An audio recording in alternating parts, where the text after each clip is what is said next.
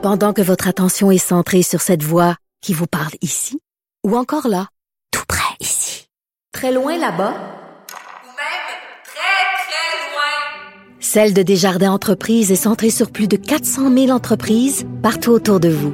Depuis plus de 120 ans, nos équipes dédiées accompagnent les entrepreneurs d'ici à chaque étape pour qu'ils puissent rester centrés sur ce qui compte, la croissance de leur entreprise.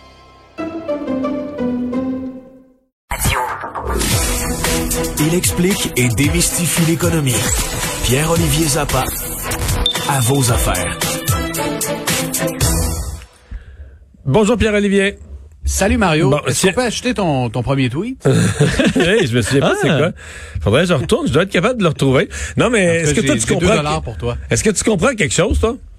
Non, pas vraiment. de l'œuvre Euh, d'art à honnêtement, 69 millions et tout ça non plus. D'acheter hein? des gifs, d'acheter des, des, des, des œuvres d'art euh, intangibles, d'acheter un Banksy qui aurait été détruit complètement et d'avoir seulement son identité numérique pour des millions de dollars, je, je la catch pas. Mais trouves-tu qu'il y a quand même peut-être est-ce que c'est la nouvelle génération qui cherche un peu une façon de faire de l'argent rapidement avec GameStop, avec ce genre de truc-là un peu à la mode, mais Je qu'il y pense a qu'il un y a risque? beaucoup de, il y a beaucoup de ça, c'est-à-dire que tous les actifs hyper spéculatifs en ce moment euh, sont dans le tapis. Euh, et là, tu as une nouvelle forme. Certains y croient fermement, là, entre autres dans, le- dans le domaine du sport. On pense que ça pourrait devenir une, une nouvelle source de revenus, comme pour la NBA ou la NHL, la Ligue nationale de hockey éventuellement. De vendre Euh, un but, euh, un jeu. Ouais, euh, certains comparent ça aux cartes de. Tu une carte de hockey de Mario Lemieux, mais encore là, t'as une carte, t'as quelque chose, t'as du carton, ça vaut quelque chose. Il y a, il y a une symbolique. Là, t'achètes une œuvre d'art, mais tu, tu la détiens pas. Je veux dire, une œuvre d'art, ça a une valeur quand c'est accroché dans ton salon, pas quand t'en as une copie numérique avec des algorithmes dans un programme informatique. Ouais, dans un Mais souper, on- dans un souper en genre riche, tu peux le dire, par exemple, que t'as une. Hey, regardez tout le monde, j'ai une clé numérique. euh, Ça vaut 60 millions. Bon, euh, parle-nous d'un premier test rapide là, pour les entreprises, mais qui est pour lequel ils n'auraient pas à passer par l'État. Parce qu'actuellement, une entreprise qui souhaite avoir euh, des kits de tests rapides, ceux de Abbott, euh, qui sont disponibles au Québec, ben, euh, doivent en faire la demande au gouvernement qui analyse cette demande et qui éventuellement peut faire parvenir des tests Ouais, rapides. pense qu'il y avez- je pense qu'il y a un formulaire ou deux là. Ouais, il y a un formulaire de cinq pages avec des, des questions élaborées sur 25 lignes par réponse. Bref, là, nous avons une entreprise de Laval, Alco Prévention, qui a fait homologuer un premier test rapide qui va pouvoir être livré à une entreprise qui en fait la demande, donc qui l'achète du secteur privé.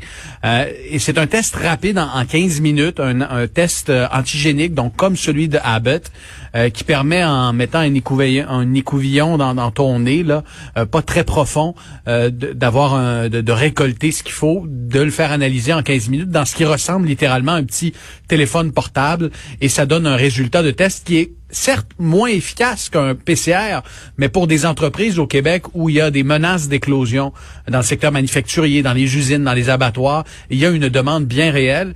Et euh, ce soir à l'émission, Mario, ce qu'on va proposer, c'est une démonstration, voir comment ça fonctionne un test rapide, comment on, peut l'implanter dans une entreprise, par exemple, systématiquement tester tout le monde euh, chaque semaine. C'est un test qui coûte 50 dollars par euh, par personne. Oh boy. C'est quand même pas donné, mais c'est moins cher que que, que de- de- d'envoyer des employés dans une clinique privée à non, 400, je 500 dollars. Ça, je le comprends, mais c'est, c'est plus cher que je pensais. C'est-à-dire que, mettons que tu as 1000 employés, puis tu dis, nous, on veut pas de trouble avec le COVID, on teste toutes les semaines. C'est que c'est 50 000 piastres toutes les semaines, là. Oui, sauf que je te donne un exemple. Tu es dans un dans un- une usine manufacturière et dans cette usine, il y a un cas. Euh, qui se déclare et là tu veux t'assurer que les 16 personnes qui travaillent autour de euh, du cas déclaré n'ont pas la Covid.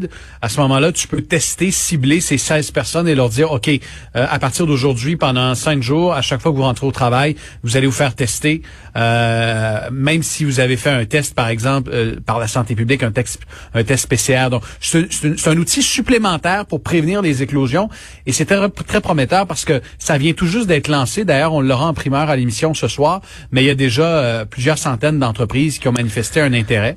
Euh, et on va faire un test en direct, Mario. Je vais voir si Ah, j'ai la COVID ah. ce soir à, à 18h30. On va espérer que non, parce que tu ne pourras pas finir ton émission.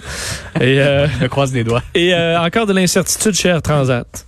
Un mot euh, parce que c'était euh, bon point. euh, les, dirigeants de Transat ont fait le point sur la situation euh, financière de l'entreprise ce matin.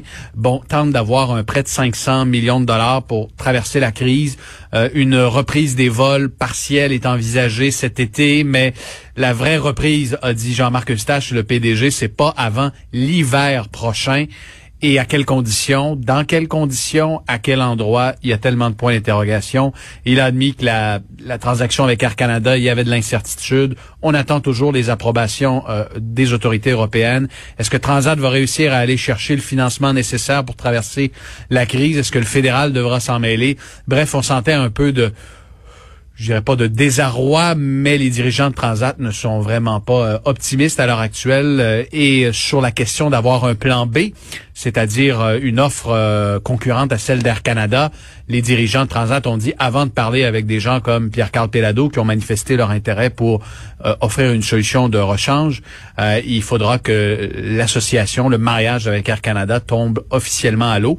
On se souviendra que la Caisse de dépôt, il y a euh, de cela deux semaines, avait demandé à Transat, parce que la Caisse est un gros investisseur, un gros actionnaire de Transat, d'avoir un plan B et de commencer peut-être déjà à négocier avec d'autres investisseurs qui seraient intéressés, advenant le cas où la transaction avec Air Canada tombait à l'eau. Mais, Mais- Transat a dit, c'est pas tout de suite qu'on va, on, on va entamer ces démarches. Mais en résumé, c'est quand même fragile le transat présentement là. très, très, très fragile, euh, Mario. Euh, on parle régulièrement avec des pilotes, des gens qui nous écrivent, des employés, des gens au siège social, des gens qui ont été mis à pied. Et euh, Transat particulièrement, en raison de sa vulnérabilité, du fait qu'il y a une transaction avec Air Canada qui ne qui n'est pas concrétisée, euh, ça met l'entreprise en péril pour une raison, entre autres, une raison principale, c'est que Transat ne peut pas aller chercher du financement sans l'autorisation d'Air Canada, comme les deux entreprises sont liées par une ce qu'on appelle une convention d'arrangement. Donc euh, Transat n'est plus maître de son destin, même si le mariage euh, avec Air Canada pourrait tomber à l'eau. Euh, et ça, ça complique pas mal les choses pour assurer la pérennité de l'entreprise. Souhaitons euh, que l'avenir soit radieux, mais pour l'instant, il y a plusieurs Il y a des questions. Oui. Merci Pierre-Olivier. Il n'y a pas de quoi. Au revoir.